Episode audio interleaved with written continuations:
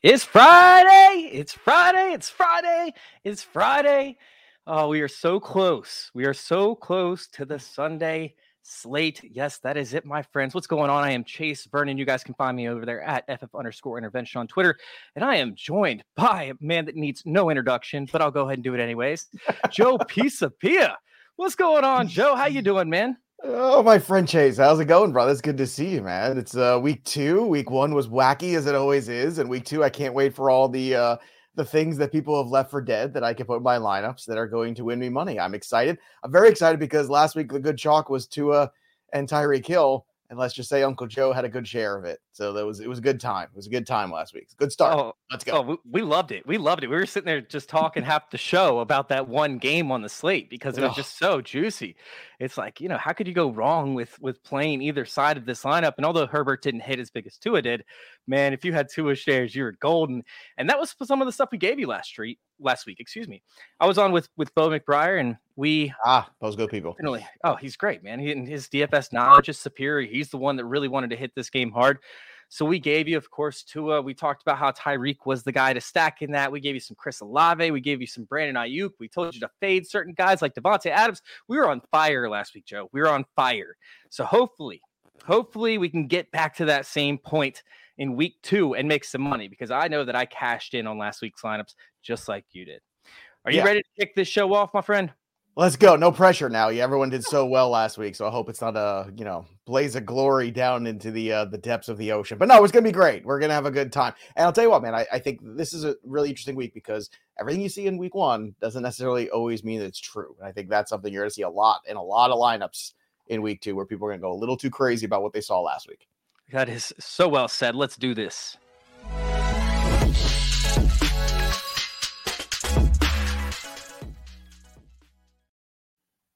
Oh, Joe, Joe, Joe, we are here to discuss this week two slate, of course.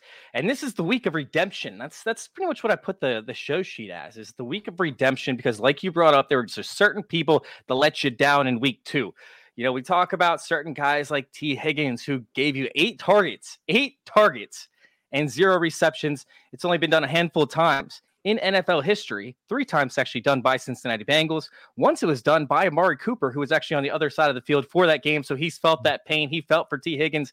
But hopefully that does not happen again for, I don't know, the rest of the season or the rest of the NFL, I guess, uh, slate for DFS when we want to throw those guys in there. So, with that being said, Joe, I want to dive into somebody that let us down last week, but you're hopping right back on board. This is one of your locks. Can you let us know what that player is?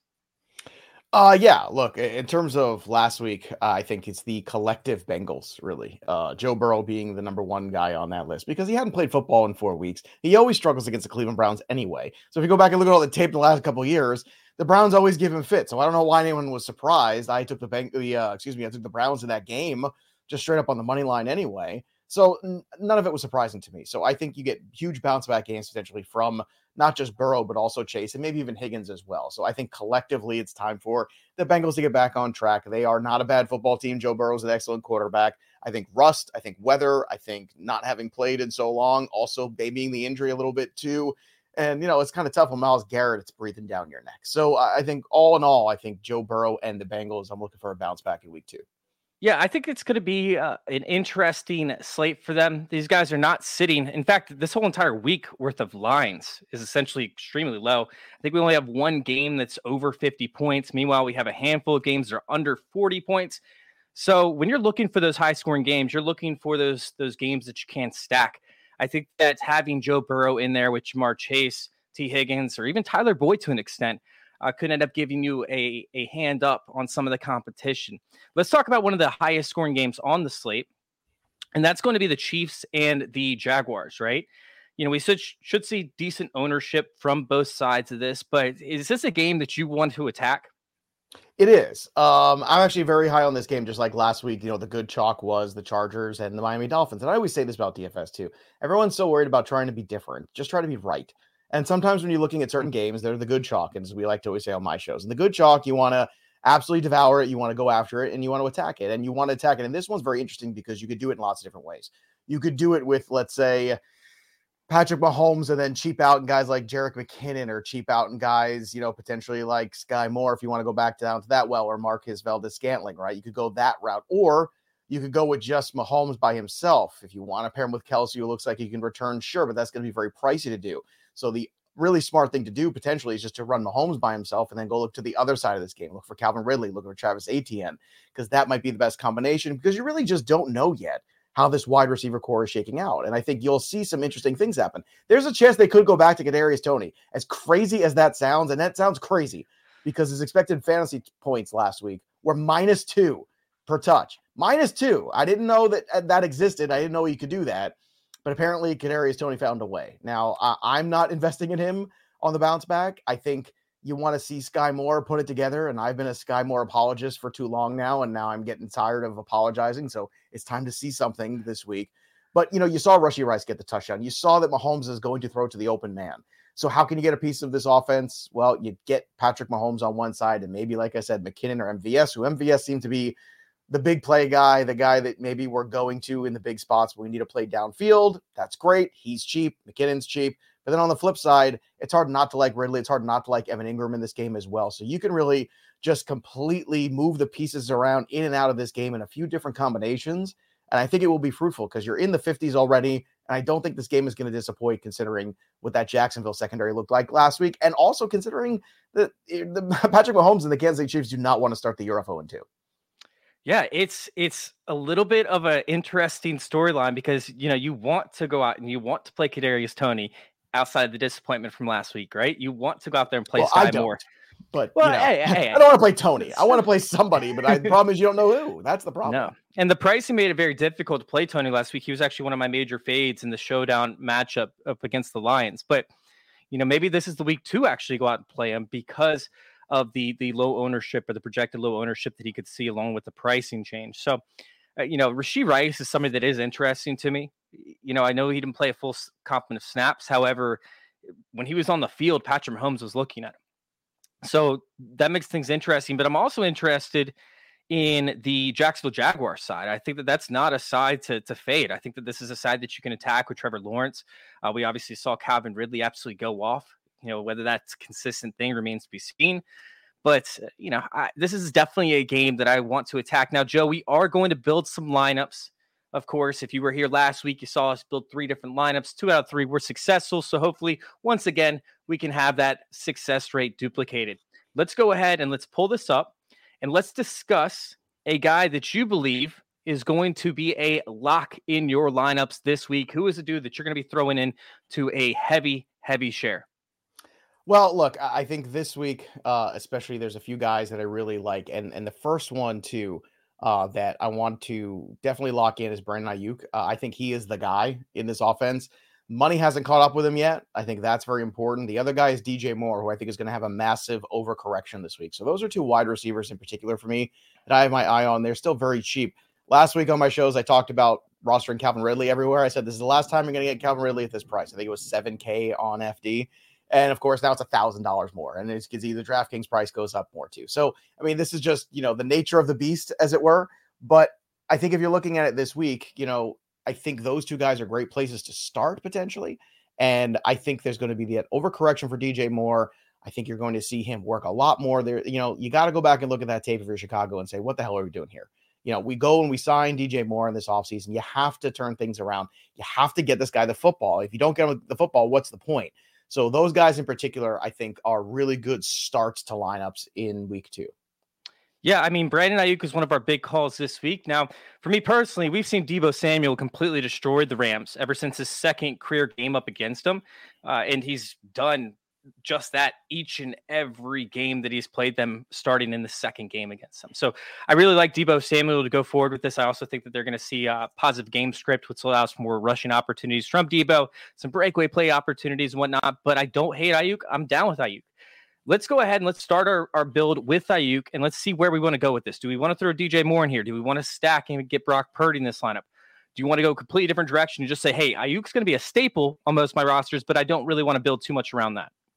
I actually don't mind Purdy. Uh, I have some lineups there where it's Purdy and Aiyuk because on DraftKings, the Purdy price is very good still. Uh, and the return on investment, I think, is going to be pretty good. Uh, I think Matthew Stafford's good enough to push the envelope. He's only 5,700, Brock Purdy. So the Brock Purdy price allows you to go up to the top of the board and get Chase and get Ridley, who I think are going to be very active. I think they are the alphas. I don't think Chase is going to have two snoozer games in a row. That usually does not happen. Again, overcorrections. That's what week two is about.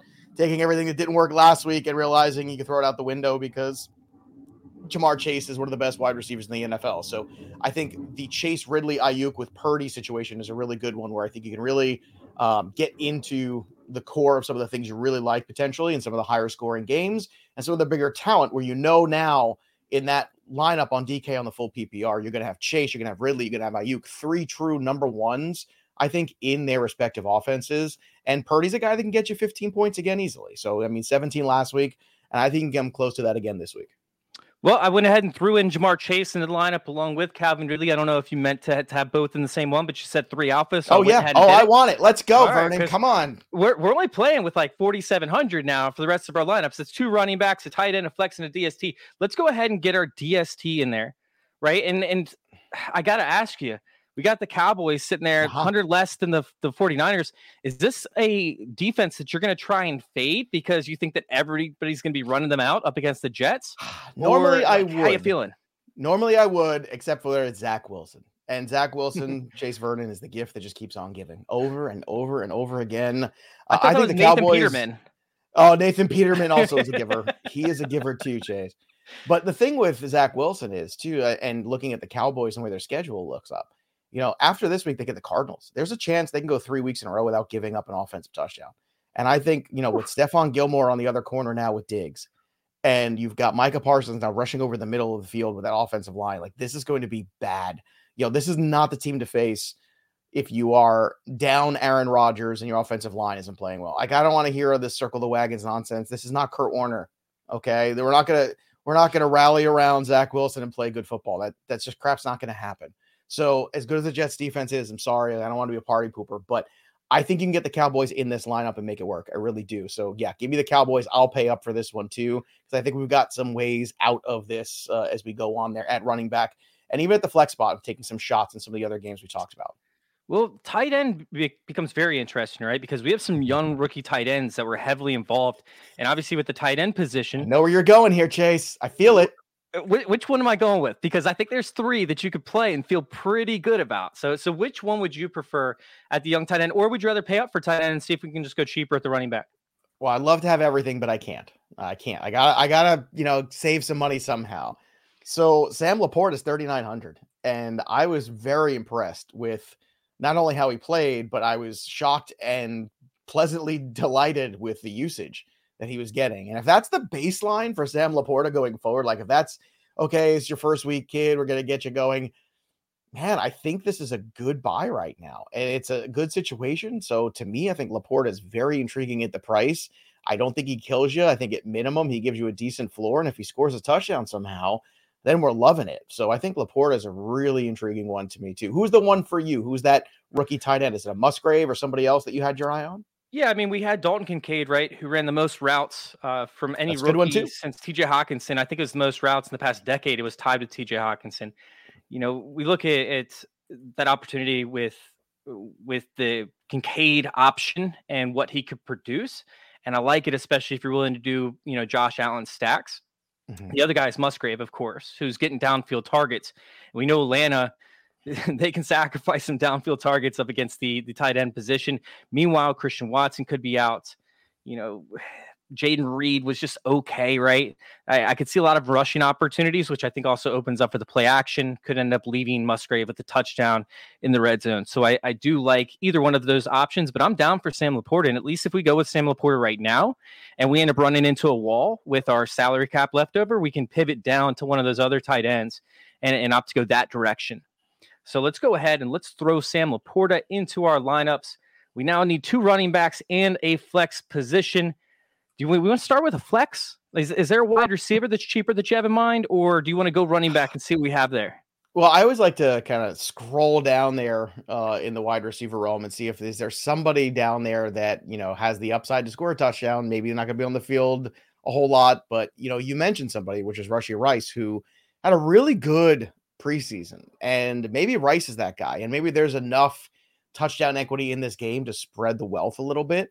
So to me, Rice at 3,800, I think is an intriguing dart throw. I think that's somebody that you could certainly circle and potentially get something out of. And that price is right. I don't know if there's a one you have in mind, but to me, that's the guy that kind of sticks out in that freebie sort of range. Tank Dell's interesting too at 3,200. But now that CJ Stroud popped up on that questionable injury report, now again with the shoulder, I'm not exactly sure. Are they just doing their due diligence? But that just kind of dropped on Friday. So that's a situation to monitor. But that's another guy too that I think could be sneaky interesting because that game, although it looks kind of gross on paper, I, I have a morbid curiosity about that Colts Texans game where I just think it might be fun in terms of fantasy and fun in terms of football watching these two young quarterbacks, you know, kind of get their feet wet in the NFL. Yeah, it, it's interesting, and I, I, think that it's an absolute possibility, as I discussed, you know, right off off the jump, you know, for that conversation. I think that Josh Reynolds is also somebody that we need to consider. Mm-hmm. I mean, in the first what five weeks of the season last year, he ended up putting up, I think it was like thirteen point seven was what he averaged in fantasy points per game. I mean, at his price line, like that, that's a guy that you can go lock in.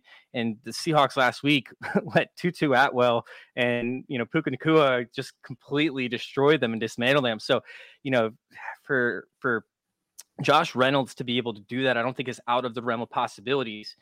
But uh, I like what you said about Rashee Rice. Uh, you know, I was going to save Tank Dell for the end of the show, but maybe we could pivot back to that you know, a little bit. I, I sorry, I didn't want to blow that. I didn't want to blow that. I I apologize, but like, no, no you're that's okay. the kind you're of guys okay. you're looking for. Whenever you start paying up here, you know, at certain spots, like you're gonna have to find value somewhere, and the flex is a good spot where you can throw a dart at somebody, and if it hits, you've already got such a high floor ceiling with the other players you selected that this is a lineup that could do serious damage. Yeah, I I couldn't agree with you more.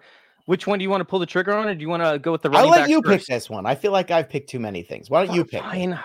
You know on, what? I'll go with my dude Tank Dell, who all right you know, on a limited snap count had 6.4 fantasy points, was targeted uh, a decent amount. I know that it's a little bit nerve wracking, but I don't think Davis Mills is going to change it all that much. It's not like you know CJ Stroud was good. You know, Davis Mills could end up being better potentially, and he most likely isn't going to target Nico Collins as much as we saw from CJ Stroud. So that extra work could end up going to Tank Dell. I'm going to have Tank Dell in a lot of lineups. So we'll go ahead and throw Tank Dell in there since that's on brand. And let's hop over to the running back position. We are left with actually a good little chunk of change there uh, mm-hmm. uh, because we pivoted down to Sam LaPorta. We're sitting there with 6150 left. What are we thinking? Are we going to pay right. one?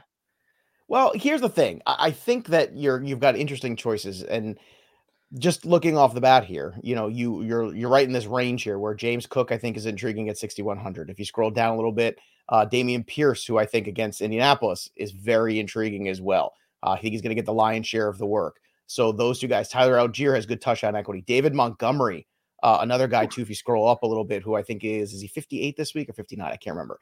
Uh, uh David so, Montgomery's 58.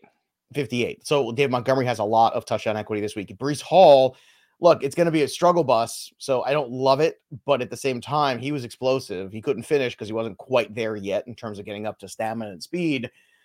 But you saw flashes of Breece Hall. So I am happy with this range. I mean, there's also, uh, look, AJ Dillon was underwhelming last week, but if Aaron Jones is out, that's another guy too who's going to get the lion's share of the workload. So between Jahmyr Gibbs and Dameon Pierce, you're looking at a lot of guys here that I think you can feel pretty comfortable starting. Montgomery to me has the most touchdown equity, so I'd love to play him. Uh, and then potentially looking elsewhere too. I think James Cook and Gibbs are also really intriguing. And like I said, you could pick from those groups, but I think those guys all have a pretty good uh, feel rather than go in the high low range. I think I'd rather just get two of these guys and play it safer and let the wide receivers really do the work. What do you think, though? I'm down with that. Uh, you know, there are certain running backs that I really value. We'll probably talk about it in, in one of the upcoming, you know, lineups. I've kind of been saving them a little bit, teasing, you know, just getting a little bit close to them, but not entirely getting all over them yet. So I do like some of these guys, but I mean, there there's one game that we talked about being the highest scoring game in the slate. We don't have anybody on there. So you know, Travis Etienne is a guy that I think could have significant usage that we might want to get a share of at some point, unless we want to fade the entire contest. And since we already have Calvin Ridley, we think it might be a shootout. It could be advantageous to end up going with like a Travis Etienne and then Isaiah Pacheco, who I don't think will see as much ownership uh, if the pricing works. But you know, for future reference, if we want to do that, if we want to fade an entire uh, you know contest as a whole, I'm down to do that too, and end up playing two guys uh, in the middle range and just hope that Calvin Ridley can do it himself. Yeah, like I like I said, I, I think those those definitely make sense uh, to me. Uh, I think there's something to be said for doing a lineup that does fade that game, just because it it could be one of those difficult ones to gauge. It could be where you get Pacheco getting a touchdown or two. It could be a situation where McKinnon gets a touchdown. Like I said, you know, maybe it is Rashee Rice, maybe it is you know Watson or one of these. Like you know, that's the problem is you just never know. And Mahomes is like Drew Brees in that sense.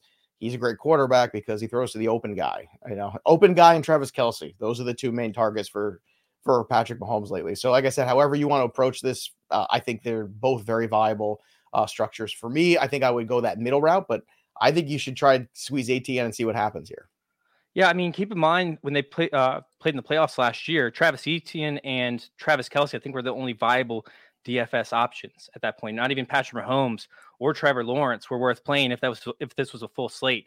Uh, and the score was still up there. It was still 47 points was the total on that one. So I don't mind playing one or two guys from this game and then fading the rest. I also don't mind fading entirely because, like you said, it could just get you know spread around a little bit too much. You brought up earlier. So I'm down. You, you brought up Dave Montgomery. Sounds good to me. I'm down to put, throw him in this lineup. That will leave us with 6,500. So we're looking at like Joe Mixon, Jahmyr Gibbs, Conner, Cook. You want to go with Cook? Yeah, I think Cook is a really good one. I mean, it's it's intriguing to consider Gibbs and Montgomery, but again, like that's that's a tricky one. Like that's one where you want to talk about being responsibly different. If that hits, you're going to be very different than everybody else if those two guys have monstrous days but I don't know what the chances of that happening because they do cannibalize each other a little bit. So I'm fine with Cook. I think Cook is a really good situation against Las Vegas. Well, we had, I, I believe, what was it? The the Lions and the Seahawks last year had the highest scoring game for the entire year. So I think there are a lot of people on this game. I think there are a lot of people that are trying to to get the pass catchers in this offense because they think it's going to be fast paced. But we know the Lions want to control the clock, right? Meanwhile, the, the Seahawks, they have played the most defensive snaps last year, and they are doing it again currently this year. You know, their defense is on the field a lot. We could just see them essentially get worn down by David Montgomery and end up trying to, you know, work the clock in their favor a little bit more. So, well, look, it also depends a little bit too of um, what you think of Geno Smith and what you think of the Seattle Seahawks uh, keeping this game going and keeping it competitive because last week was not a great showing. Now, again, this is one where you know I'm completely confident the Cincinnati Bengals bouncing back. This is more of a okay, you got to show me a little bit now. I, I, think I don't know why I'm at that point. I know it was a division game and those can be tough sometimes, and maybe they didn't take the Rams as seriously as they should have. Uh, they're gonna have to take the Detroit Lions seriously because they certainly showed out on Thursday night football to open up the season. So, um, you know, the thing with Cook is you have the in PPR world here on DK, I think you have a little bit of that leeway where I do think he's going to catch the ball. I do think he has touchdown equity. And the other thing, too, is I think the Buffalo Bills at their best are a balanced team. And the way you do that and the way you get Josh Allen to calm down a little bit is to run the football a little bit, dump off to the running backs, get the other guys involved so that Josh Allen doesn't have, you know, sugar rush Josh Allen uh, syndrome where he tries to do too much. And that's the worst version of Josh Allen. But the Josh Allen version that is a little bit more balanced in the offense is the better version, and the Buffalo Bills will be better. And it wouldn't shock me if the Raiders push this game, and that's also good potentially. Like the Raiders might keep this one a little bit more interesting than people realize because the Bills defense is not great. I will say that this is a single entry contest, but it's the $12 one that's the 250K. So there are a significant amount of en- uh, entries, right? We're not playing one of the smaller contests. This is a, a bigger contest. So having some differential to our lineups by having Jahmyr Gibbs and Dave Montgomery makes a lot of sense.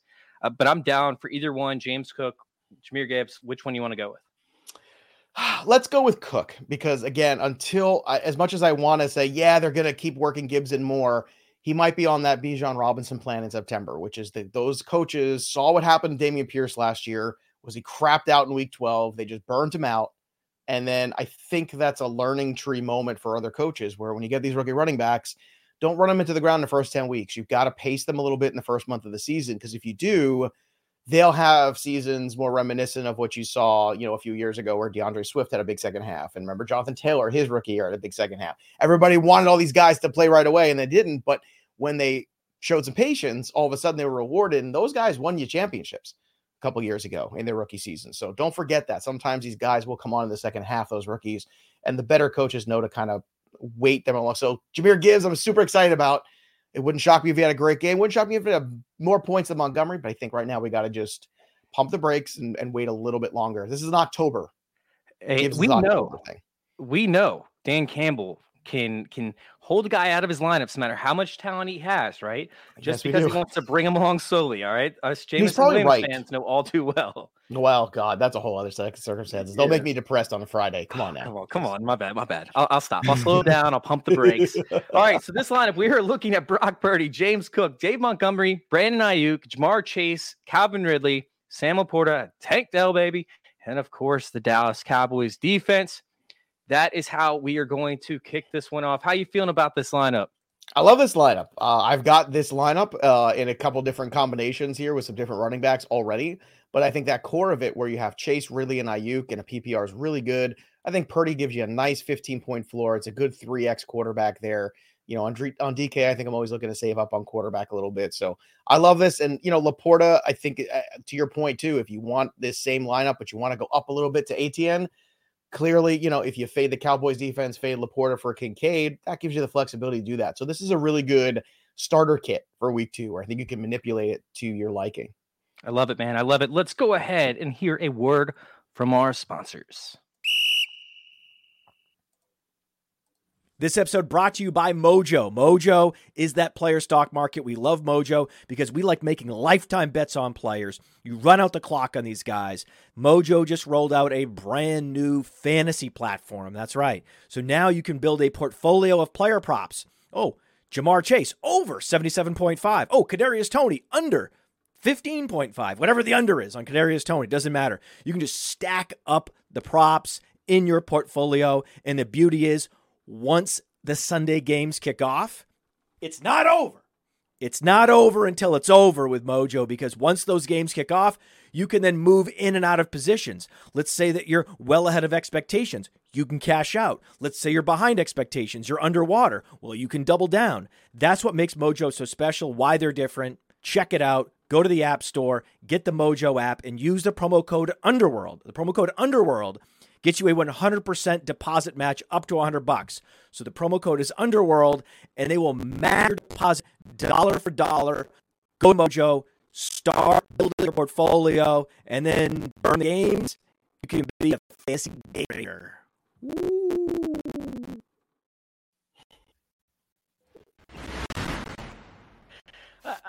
what was happening with that noise they left the end, but I, I love it. I'm down for it. I mean, it's Matt Kelley, man. It's Matt Kelley. He's always a good time. You're not lying, my friend. All right. Let's go ahead and build a second lineup. But before we do, let's talk about some of these guys that you will be fading uh, for this week. Some some guys you really want close your lineups, whether it's roster percentages that you're going to see or just the fact I don't think that they're going to do well. Maybe it's the matchup. Let's hear a little bit about that. I'm fading the Giants collectively. And I think what's going on here is everybody has this sense of, oh, well, they got Paris on Sunday night, and that's all true. And yes, they're a better football team than they showed against the Cowboys. I think that's all as well. And yes, the Arizona Cardinals are a very, bad football team. However, Darren Waller not 100% healthy. The fact that he's got this lingering hamstring issue, you know, year over year, that's troubling to me. If he pulls out of this, what happens? So, you know, Daniel Jones, I think, would be fine. I can understand playing Daniel Jones by himself. But this is another situation. It's like this is the wish.com version of the Patrick Mahomes situation where, you know, well, we don't know where Patrick Mahomes is going to go with the football, right? But, you know, we think it's going to be the tight end, Travis Kelce, right? But instead, it was, well, we think it's going to be Darren Waller, except he's even bigger injury risk uh, than potentially Travis Kelce. And he comes out of this game, he crushes all your lineups. I really like Hodgins last year. I used him a lot in DFS. Every week I kept I kept rolling through that chase, and everyone kept laughing at me when I said, Nope, I'm gonna keep rolling with Hodgins. And you know what? Every week that guy kept scoring.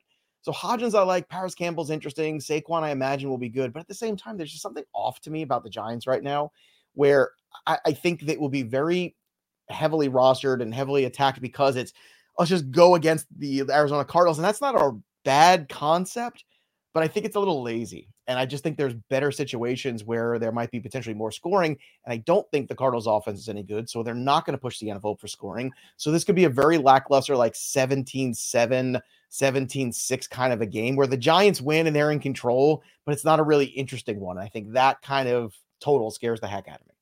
Yeah, I, I couldn't agree with you more. This is definitely a, a uh, matchup that I'm fading 100%. I don't think I have anyone in there. And, and, you know, to your, testament there with, Hodgins. I, I, was him with I was there with Shark and Hodginson almost every single week, and it allowed me to play all elite uh, positions everywhere else for the most part, as long as you paid down tight end or defense. So I was there with you, man. It was a lot of fun. It was a good run. Unfortunately, it's not for 2023, at least not yet. All right, let's go ahead and let's build this next lineup. Um, for me, uh, the fades that I want to go ahead and announce is I'm not playing any Joe Mixon this week. He has significantly high ownership, and I'm not really sure why. Uh, like, I mean, the Ravens defense is better than what they were last year, but even so, like, even if they were last year, you're still not talking about, you know, a, a good chance at a massive game from Joe Mixon. And I think they're going to try and get this passing game started. I think they're going to work in a lot of short uh, passing opportunities that's going to take away from the run game, especially you know the screen passes that could be given off to Ja'Marr Chase. I just don't understand the the love for Joe Mixon this week. And then, as you brought up, another game that's going to be low scoring, but it's still seeing some high ownership here and there. Is the Denver Broncos and the Commanders? Uh, I just I don't see. Oh, why, why does anyone? Why? There. No, don't do that. That's horrible. It's a horrible I saw work in progress for everybody. Eh, they're they're talking about how Surtain's going to be on McLaurin, so it's going to be Jahan Dotson week, or it's going to end that up. That might being... be true, but even so, it's like how excited can we get? Like I like Dotson last week, and I took a couple hits on him, and that's fine. But I mean, look, Sam Howell's a work in progress. The Denver Broncos are a work in progress. Like I, I just I don't see the uh, not by comparison to what's available. I think that's just crazy. I'm all about being different sometimes when it makes sense. Like I said, res- responsibly different is good, but being different just to be different is just, just might as well light money on fire. Yeah, it, it's yeah, it's just a little bit strange over there. You know, Curtis Samuel, truthers. I don't even know what's happening. oh, right, God, no, no, Chase, no, not allowed. All right, let's go. All right, so I do want to pick uh, the start to this one, and I'm going to start out with the stack. Uh, we talked about the highest scoring game on the slate. I think that we need to have some shares of it uh, when it comes to the Jaguars and the Kansas City Chiefs. Uh, the question is, do I want to go with Lawrence and save almost 2K? I'd be saving 1600 if I went with Lawrence over Mahomes. Um, you know, Lawrence is a is a good pick. He's a dude that uh, you know should be putting up points. He's going to be just as competitive as last week. Uh, the concern here is Chris Jones, right? Is Chris Jones going to elevate this defensive line to give Trevor Lawrence fits to shut down Travis Etienne? And could the Chiefs end up running away with it or at least, you know, get up heavy early? And we know that Patrick Mahomes doesn't just start running the ball after they're up, they, they continue to pass. So Patrick Mahomes could end up having four touchdown games. They pull away and it really doesn't matter. You know, we're probably not going to see Jacksonville shut down the the Kansas City Chiefs on offense. Although it's in the realm of possibilities, I don't really see it happening. So, how do you feel about Lawrence versus Mahomes? Uh look, last week, you know, a very tough game for Patrick Mahomes. He only had 20 points, but he should have had a lot more. Um, I think I would lean towards the high end of Mahomes for two reasons. Number one, I think it's going to be lower roster because it's expensive. And number two, I don't have to pair it with anything. I really don't. I can reap the benefits of Patrick Mahomes. And Patrick Mahomes was running a lot too. That's the other thing too. Like keep in mind, yeah. like he's gonna get out there and he's gonna make some moves and he's gonna get some rushing equity too when he needs to. Uh, not that no, Lawrence can't do that, but I think what happens is if you take Mahomes, then you can either take some cheap shots at the wide receivers, or if you don't want to go the Calvin Ridley route, uh, which I do most of the time, you could look at maybe they're going to try to get Christian Kirk back working to this offense. Maybe you get Evan Engram working in the slot again. Uh, L'Jarius Sneed is not a great slot corner, so that's a matchup you can expose. So there's some cheaper pieces of the Jags defense you can also use to offset Mahomes instead of going Ridley maybe you go with Zay Jones, you go with uh, Evan Engram, you go with Christian Kirk and get pieces of the other side of that game on the cheaper end and kind of forego the Lawrence Ridley stack, which I think will be very popular. And it's not wrong, it's just a different approach. Do we want to play Ridley or do we want to fade Ridley? well, in this the, one, this I I think what we want to do, Chase, is I think we want to start with Mahomes and the running backs, and then see what we have available. Because I think you know, depending on like if you want ATN, then I think you're going to fade Ridley a little bit because I think you the scripture writing is that we're just short of the goal line or a little tight there, and maybe we should be looking at you know Travis Etienne to punch some of these, you know, in as you get closer. Uh, and hopefully Tank Bigsby doesn't ruin our day. I was just about to say Tank Bigsby could actually be that guy. He could. That's the well, the he could, and and that's another way. Like you want to offset Mahomes, forty seven hundred for Tank Bigsby this week. That's another way to get around that too. If you want to offset that, put him in the flex and fade the RBs in this game. Like there's so many different approaches, which is why. You know, it is going to be tricky. You, if you're in this game, you better be prepared for multi-entry. And if you're not in this game, uh, or you're not into multi-entry, then I would fade this game and try to find something else that's the sneaky total on the week. And I think there's a couple that could be that. I do. Yeah. So I, I agree with everything you com- you said 100. percent I think that that's a lock. Um, and, and I think that the if you're playing this game, there's probably going to be what 40 percent ownership on Calvin Ridley. Like if you're if you're targeting this game, that the the people that are targeting this game 40% of the time they're going to have Ridley in their lineups because they don't want to mm-hmm. miss out on those points. And right. I'm not saying that you shouldn't. You know, I'm going to have Calvin Ridley in lineups that I, I do builds with, but I kind of want to fade Ridley in hopes that something unique can happen, especially in the single entry lineups where you still have pieces of this game, but it's not exactly how you thought it, you know, was going to happen in the first place. Like you said, the Jerry Sneed in the slot, not the ideal situation. Uh, meanwhile, on that far side, I talked about it last week on the uh, the the Wake and Take show how Josh Reynolds could end up attacking that far side because their their secondary corner is not good on the outside. So maybe Zay Jones could be an option there. Mm-hmm. Christian Kirk could be an option. I mean, I'm I'm all in on getting different with this. So let's get a little bit freaky. Who do okay. we want to stack Mahomes with though first? I think right now, uh, MVS seems like the guy, and I know that's like that's weird. It's gross, but again, it's cheap. So I think when you do that, you're giving yourself now, okay, I have more flexibility. So if you just want to take a shot that MVS comes away with a score or you know a couple big plays and he comes away with you know a good return, that's that's decent. Like I, I'm not, I don't want to pay up for Kelce quite yet because I just don't know how much he is going to play. Like, is he going to be off the field? Is he going to be in a rotation? You know, with his knee injury, and that's a problem. And and that makes it intriguing in the big tournaments because I think people will also think the same way. So if he does come back and he's 100% Kelce, man, what a difference that makes. But it's tough to invest in right now. Yeah, it's it's interesting because I don't think that we're going to see that high level of of ownership. I mean, right now I, am looking at like six percent projected ownership on Kelce. So if he does play, uh, you're you're in the money. Um, you know, yeah. and, and assuming that he plays healthy, but we all know that the Chiefs need Travis Kelce after last week because that Certainly. was embarrassing.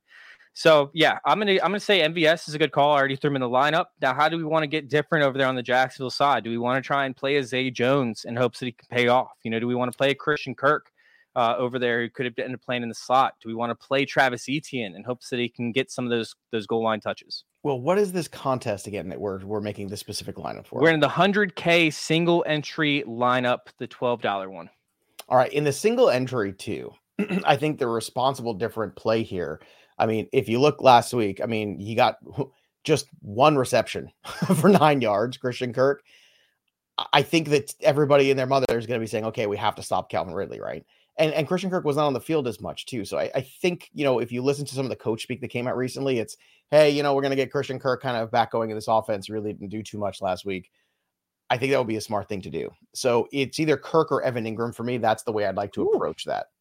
I, I, like the Evan Engram call. I think that's uh, mm-hmm. that's a smooth call. Evan Engram was was one of the best tight ends this past week, I believe. Um, correct me if I'm wrong, but yeah, he ended up having. And, uh, yeah, he 9. had nine 9. points last week. He had he looks five for five on the targets. You know, you throw a touchdown on there, it's a big day. But again, I, I think the way you exploit the Chiefs is that slot, and that's why Amon-Ra St. Brown had. Look, Amon-Ra St. Brown could have had an even bigger game.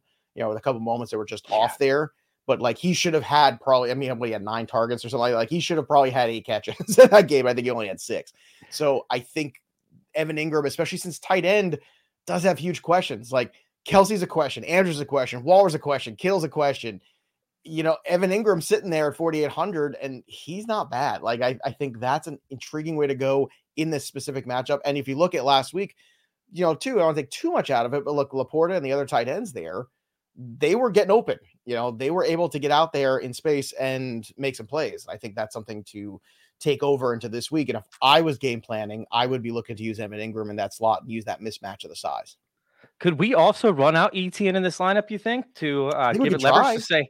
I mean, hey, Patrick Mahomes can end up scoring more points than than uh, Trevor Lawrence because ETN vultured a couple, you know, touchdowns, or he ended up having a couple big explosive plays at that backfield that that yeah, didn't allow Trevor Lawrence too. to get the points. Mm-hmm. I'm down to do ETN on that. that ETN lineup. MVS Engram Mahomes. I think that's a great way to get involved in this game, and you're kind of you're you're not breaking the bank to do it necessarily either.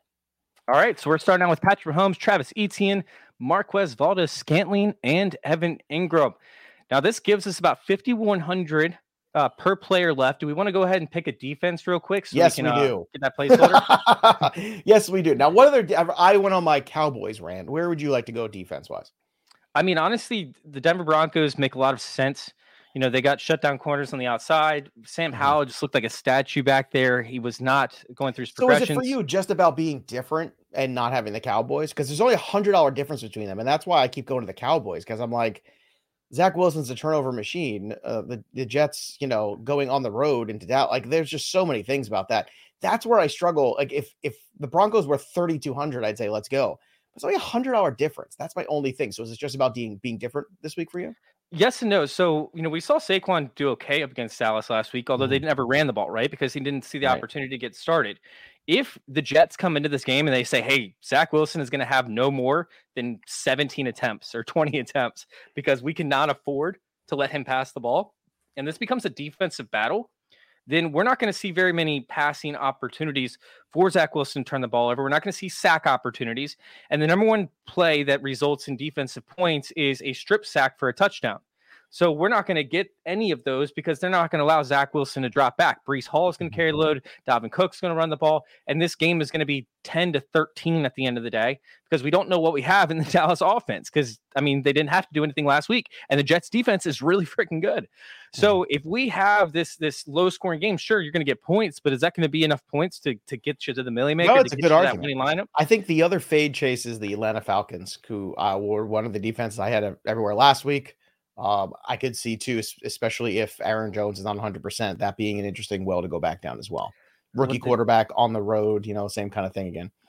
So I, have got two other ones for you. I've got the Colts against Houston, right? Who, hey, we know Houston's not afraid to throw the ball, but guess what? Neither is are the Colts, right? So the Houston up against the mm-hmm. Colts. I mean, this game could be extremely turnover heavy, especially if CJ Stroud ends up. You know, Stroud out, is out. But, I love that call. I love the Colts if that's the case. But I mean, even so, like, all right, so Anthony Richardson, they didn't show that like they were afraid to pass the ball, right? Like they were mm-hmm. Anthony Richardson was slinging the rock all around, and I did not expect that. I thought we were going to see a lot more of like an RG three release where they do run, one read, and if he's not open, then it's pretty much a, a run to the outside for RG three in the first like five games that he played in his rookie year. Uh, that wasn't the case. I mean, we were seeing Anthony Richardson go through his progressions. You know, if he got pressured from the back, he would take up in the middle, and and you know that's kind of where I, I like this opportunity over here for Houston because Houston has a very good secondary. Although their their rush rush defense is terrible, uh, they have a very good secondary. So if they can somehow contain contain Richardson, they don't bring the pressure and they just let Richardson try and throw the rock, maybe put a spy on him. Richardson could end up throwing some interceptions this game. Could end up leading some pick sixes. It can end up leading some mistakes instead of bringing the pressure like the Jacksonville Jaguars did and allowing him to get outside. I, I kind of like Houston to get a couple turnovers in this one, maybe provide a couple sacks, uh, but essentially get a pick six is what I'm hoping for. So either one with that, I'm down to roll with. Uh, what are you thinking? Did, did I talk you well, into either one, or you still like Atlanta?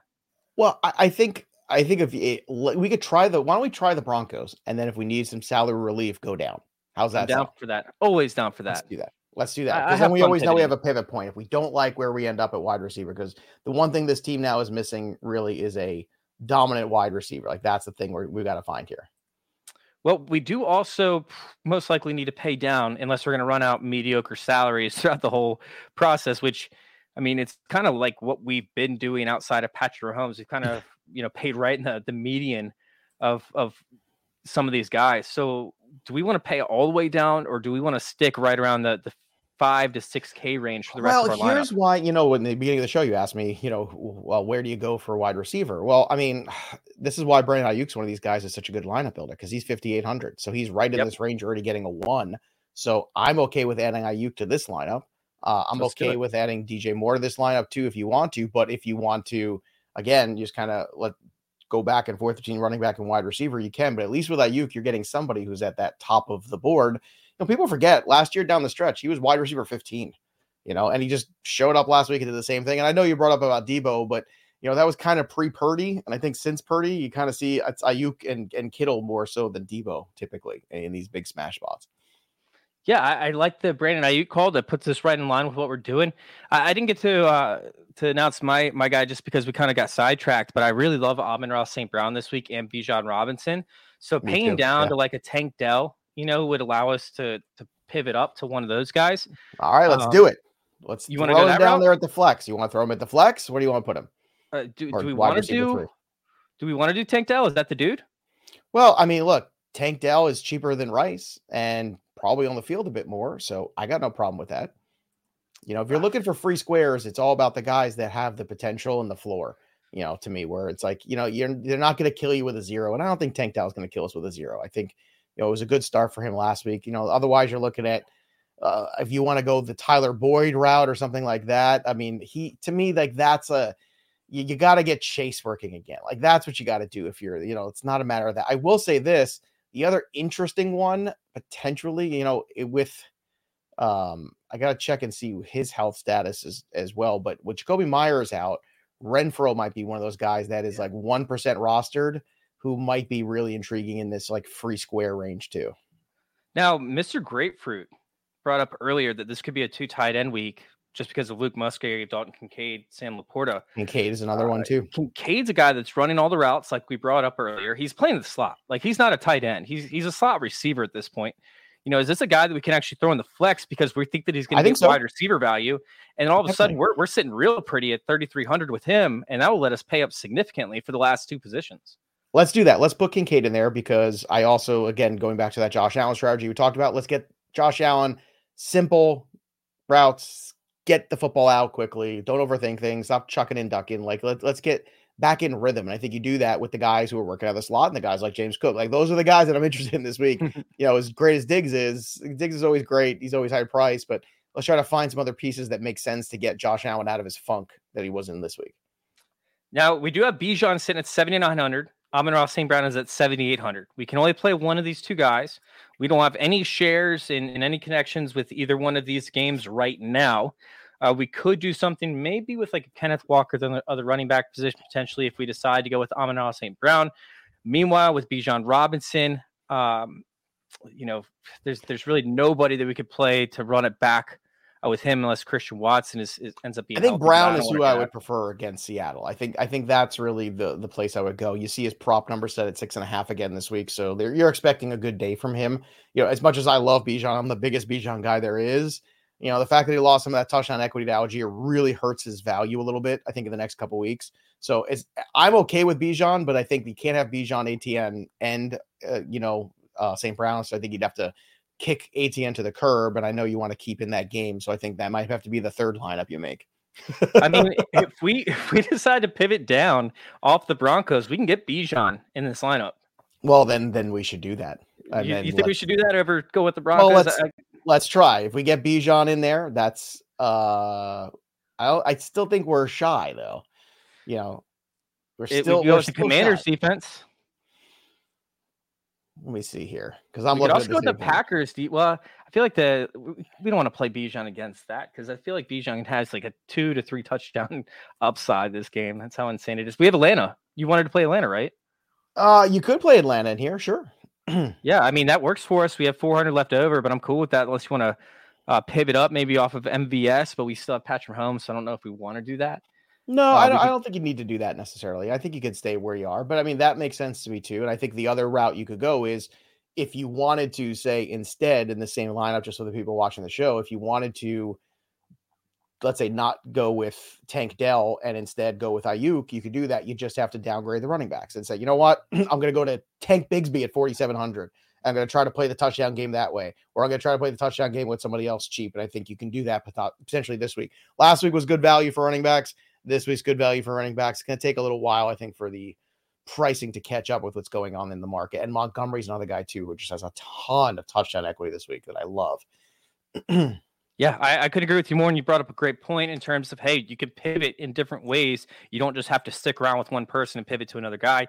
You can pivot your, you know, your roster with a few players to make it work. We're just giving you the base of a lineup to be able to lever- leverage uh, certain matchups.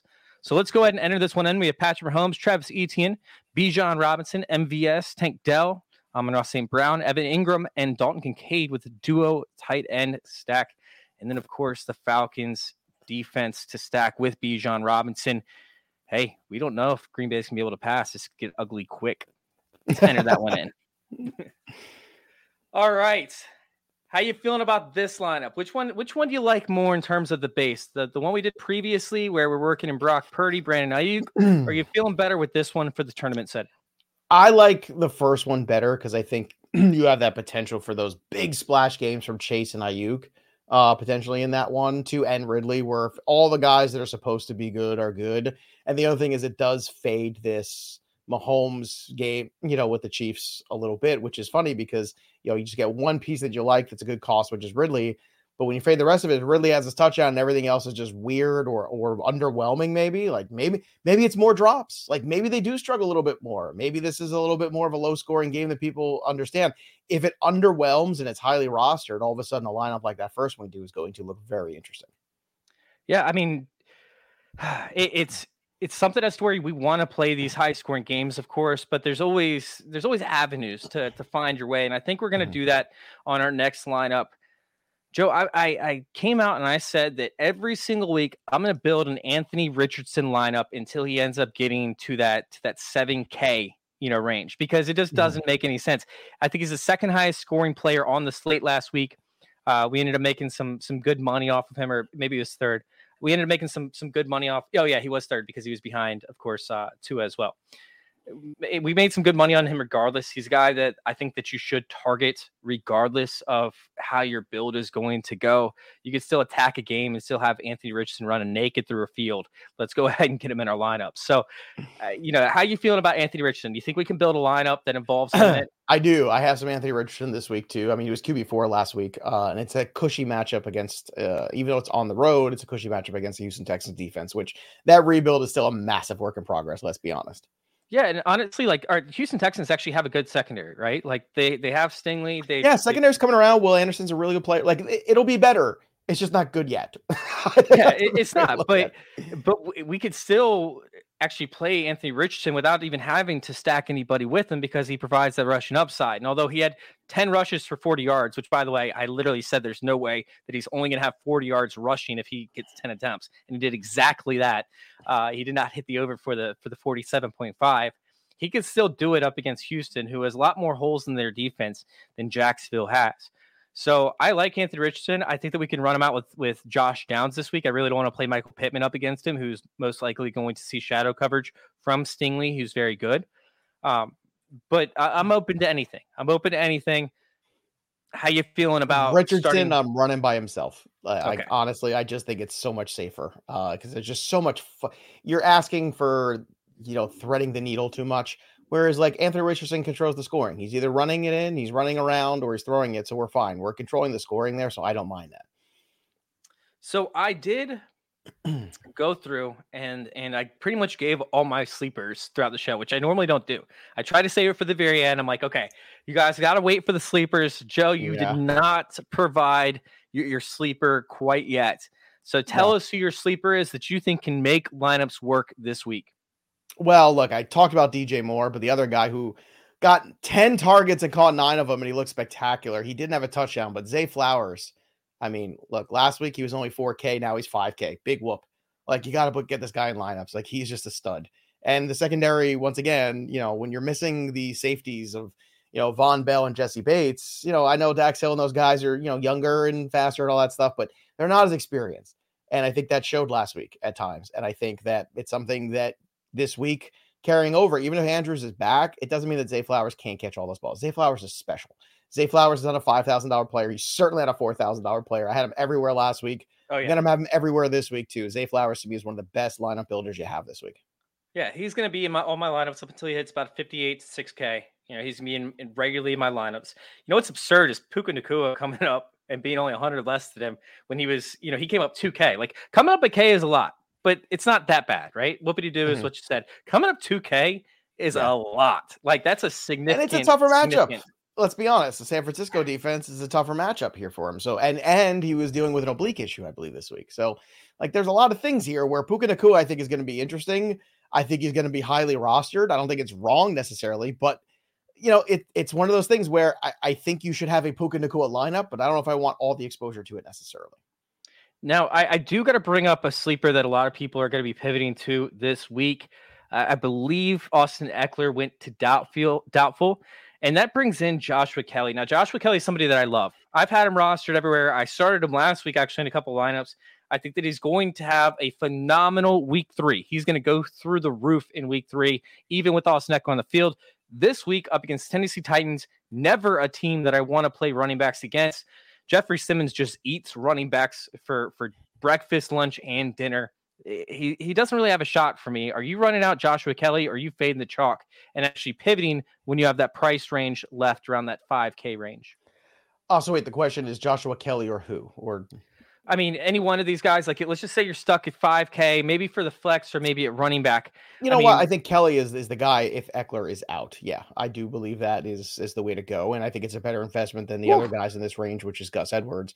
But I do think it's going to be one of those things where you're going to get a lot of i think it's going to be a high percentage up there so you just have to keep that in mind that i think a lot of people will take that pivot and and take it to the bank but look let's not forget tennessee is good against the run that's my only thing against Kelley. like that's that's why i'm not doing it but for 5k it's not a bad play it's not a it's not terrible i just hey, think i'm there Jamaal Williams was at what 5200 last week, right? We faded him for that exact reason. Uh, do I think Joshua Kelley is probably better than Jamaal Williams? Sure, uh, but I, I can't just see an avenue where Josh Kelley pays off at the 5K range.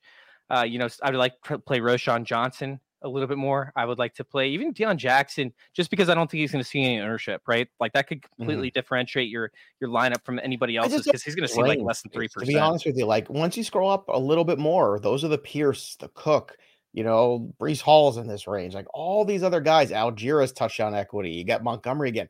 There's a, I think once you scroll up a little bit more from that 55 to about 65 all of a sudden i think you've got a lot of really good options. Jahmyr gibbs i think is an intriguing option too but like that thousand dollar range to me is more profitable and less risky whereas i think the other guys like you're really just asking a lot you know? I know spears carried the ball a lot last week but again he's not 100% either going into the weekend so it's a, it's a tricky running back slate i think on sunday. It is. It absolutely is. All right, so we have our sleeper in there with Zay Flowers. We have our solo uh, naked runner with Anthony Richardson. I got How a guy wanna... for you. All right, let's go. How about Josh Jacobs against the Buffalo Bills defense that did not look great, giving up some giant runs to Breece Hall? Uh, to me, you know, Jacobs, I was not surprised he was a little slow week one, but I don't think he's going to be slow in week two. Like, I think you're going to get a steady diet of him, especially because Jakobi Meyers is out, right? So all of a sudden now you got to get somebody else working in the passing game. Those targets are vacated. I don't think they're all going to go to Hunter Renfrow necessarily. So they're going to go to Josh Jacobs. So I could see Jacobs at 7,100 being a really intriguing pivot off of the highly rest, rostered ATN and the highly rostered Bijan Robinson. And I think Jacobs could have a very big day. Was there a more stress alleviating slash just exciting moment for you than watching Breece Hall break through the line and then oh, such a letdown because he couldn't get away from the defender. Yeah, but like just the fact that he broke that run made me feel so great. good. Chase, I can't tell you how many cheap shares I bought at the end of the year on like his stock just plummeted the last two weeks of the season and right at the peak of draft season, and I just took him everywhere because he's the younger, better back. Like that's it. It's not a knock on Dalvin Cook. And I, it's a shame that Aaron Rodgers can't be part of that offense, but you know what? Like we'll see. You know, I, am I'm, I'm I'm happy to have all the Breece Hall that I can. It didn't hurt Breece Hall last year. Just saying. No. no. All right, so we got Josh Jacobs in there. You know, hopefully he's poised for for a rebound up against Buffalo. I like it. I don't think he's going to see high ownership because, like you brought up, there's just other guys that that you know, are going to take away shares. I think Derrick Henry is probably going to see significant ownership. Tony Pollard, Bijan Robinson. I mean, even Saquon Barkley could see some significant ownership. So pivoting down to 7,100 with Josh Jacobs makes some sense. Gives us a little bit of uh, wiggle room in terms of trying to attack the wide receiver position, I believe, as well. Uh, where would you like to go after this? I mean, we could run it back with with Dameon Pierce and think we could just get into a run run off battle. We can. Oh, uh, Dameon Pierce is interesting, and then maybe DJ Moore is a guy we haven't put in the lineup either that I think is going to work a lot more in the second week. Like, and that's did he not make guy it into our first lineup. I don't believe he did. Maybe he did. I can't remember now. But I know we talked about him earlier, but I don't think he made it into that lineup because I think that was Chase Aiyuk, and Ridley. I believe that oh, first. Oh, you're lineup. right. You're right. Yeah. Oh See? Oh man, DJ Moore should have made it the last one. I love. Well, well, let's get him in here. He's gonna work no, in here. He's DJ in. Moore, Zay Flowers. This is called this is called the Volume Network. This is that. that's what hopefully, this group is right hopefully. here. All the volume right here. Uh, oh seriously, God, like so right. that's some serious that's some serious volume with those four players. I think potentially that you're gonna have. All right, so you pick the RB next. Where you want to go? You want to go with Pierce and cheap out a little bit? Well, there was you one. Try to get your Amon Ra guy in here. Uh, Amon is a big one, but there was one guy that I wanted to go with in the last lineup, and we ended up pivoting going with Amon Ra mm-hmm. St. Brown. Um, Keenan Allen up against the Tennessee Titans. You know, we discussed how tough it is to run up against Tennessee Titans. Meanwhile, they're cakewalk in terms of being able to pass on them. Last week, they ended up being the 31st overall team in terms of fantasy points given up to the wide receiver position. Uh, Keenan Allen had a little bit of a disappointing week last week. I think that he comes back and has a massive week. Or actually, I, I could see ourselves pivoting over and going with Mike Williams. I think that Mike Williams is interesting on the outside. That's where we saw a lot of success up against the Tennessee Titans last week, too. Mike Williams could be a guy. Which one do you prefer? We are looking at a pretty big price difference. Uh, yeah, that's twenty four hundred. That's a huge price difference. Um, can we try Keenan Allen and see what happens? I'll tell you what. Can we can we lock in the defense and the tight end? You want to put Kincaid yeah. at tight end and a cheap defense, and then maybe Keenan Allen will feel a little bit more fuzzy for us then. yeah, that works for me. I'm let's try Kincaid and then let's try. Um, let's try. do we, the, do we want to stack Anthony Richardson with the defense? uh look, I got are they cheaper than the Falcons or no? Falcons are still cheaper. I think Falcons are cheaper. I'm down to Falcons, Falcons are cheaper. Yeah, let's go Falcons. Falcons are cheaper still. 32. Save 200 bucks. If you got 200 left, I'll let you buy the Colts. How's that? How's that? We'll let you I buy was, the Colts. I was halfway kidding about him being the running back over there and, and stacking the defense with the running back. So hey, it's, uh, not it, you ain't wrong. like it's I don't think it's a halfway kid at all. All right, let's try Keenan Allen and see what that bad boy looks like now. All right. Going to be pricey, at... but I think we can work it out. I think we can figure it out. Ah. All right. Then we would have to pay down at running back. What if we went? Let's see what Mike Williams would look like just because. I mean, we're talking about 7,100 per player with Mike Williams in there. That means that we can pay up and get, you know, a Ja'Marr Chase, like you brought up earlier in the episode. We can get Amon-Ra St. Brown in there, like we were discussing up against Seattle. All right, let's do Amon-Ra because we would like to get him in the lineup there. So again, this is the volume play. This is the volume play uh, with Jacobs in there as well. And we look, 6,400, we're right in that range. You, I was gonna say Gibbs is that guy, right? You want to talk about, you know, or Cook, one of those two guys, James Cook or Jahmyr Gibbs, you know, catching the footballs, maybe get some big games from them. I mean, it's pretty good. I'm I'm in for for Jahmyr Gibbs or Cook.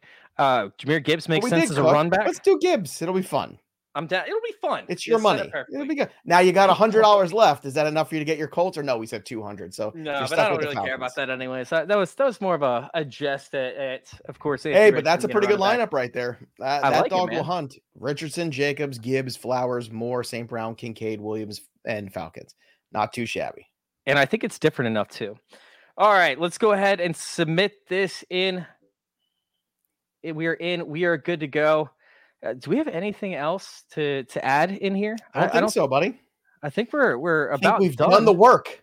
Now it's we have when, now, do I get a piece of this if it hits? That's the thing. If, if it hits, like if this wins a million dollars, what's the deal? if you it know? hits over 100, I'll split it with you 50 50. Deal. We did the work. Well, done. actually, we'll done. do 60 40. How's that? Because, right, you know, you, you did most of the work. You're, you're the one clicking everything. I'm the one clicking everything. All right, Joe, you want to let everybody know where to find you if they don't know already, but you know they probably already do, of course. I'm sure they do. It's unfortunate. Don't look for me. Uh, you can follow me on the Twitter machine or X or whatever the hell it is today It's Joe Pisapia 17. Check me out on FantasyPros Podcast, BettingPros Podcast, and every Sunday, two hours on your TV on SportsGrid Television, 8 to 10 a.m. Eastern, talking football, getting you ready. Two hours of fantasy football on TV. Yes, it does happen on SportsGrid. So uh, great uh, being here. I appreciate you having me, Chase. Dude, thanks for coming on, Joe. It's been a pleasure. You guys can go check us out over there at PlayerProfiler. Of course, go join the YouTube channel. Make sure you'll hit subscribe, like, leave some comments for us. You guys have been great in the chat tonight.